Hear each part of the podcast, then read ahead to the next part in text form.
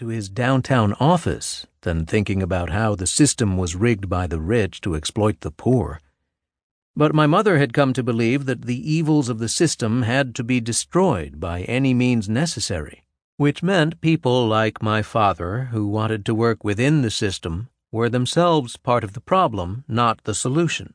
She thought they pacified workers by softening capitalism's sharper edges. She didn't want a conformist raising her children. Her boys were going to be radicals. For a year and a half before the divorce hearing, we all lived in limbo. I was four years old at the start of it. Much to my father's relief, the judge gave him temporary custody of me. My two older brothers insisted on living with my mother, and so they all moved to a two bedroom rental near Lafayette Park. Back and forth my brothers and I went, in what our parents called a trading arrangement. I would go and stay with our mother for the weekend, while my brothers went to stay with our father. The only constant in my life was the indisputable fact that my father and mother were always angry with each other. When I was at my mother's, my father would call to check that there were no other men around.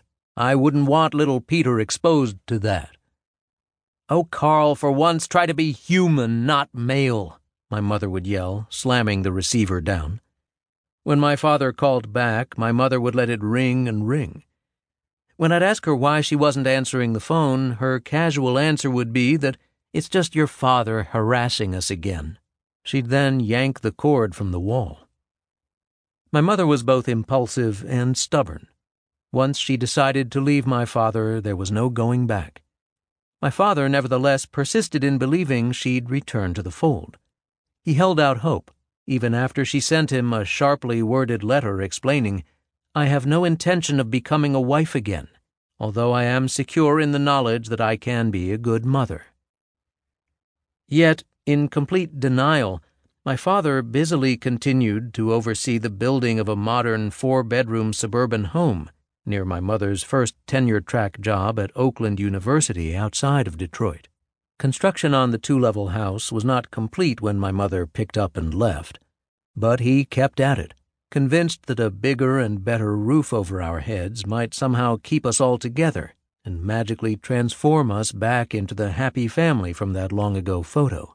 Months after she moved out, he wrote my mother, I would like to remind you that I am willing and able to support our family in our home, and that I have no intention of terminating our long and faithful, at least on my part, relationship. He added a P.S. Let me know if I can assist you with your 1969 income tax return.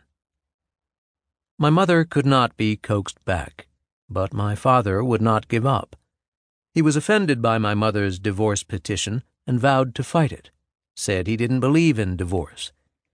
There hasn't been a divorce in our family in 500 years, he snarled. In 1969, the state of Michigan still didn't have no fault divorce laws which meant that accepting my mother's divorce petition would imply that he had been culpable for the problems in the marriage. My father was a proud man, and in many ways just as stubborn and self righteous as my mother.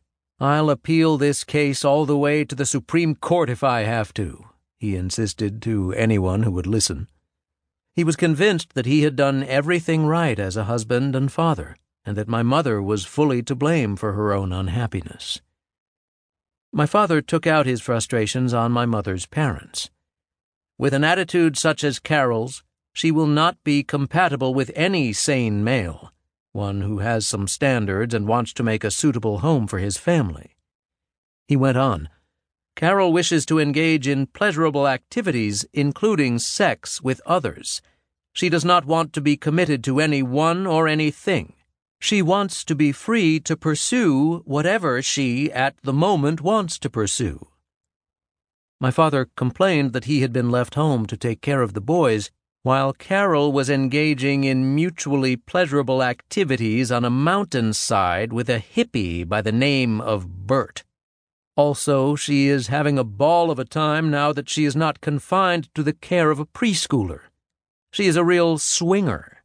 We used to use the term tramp.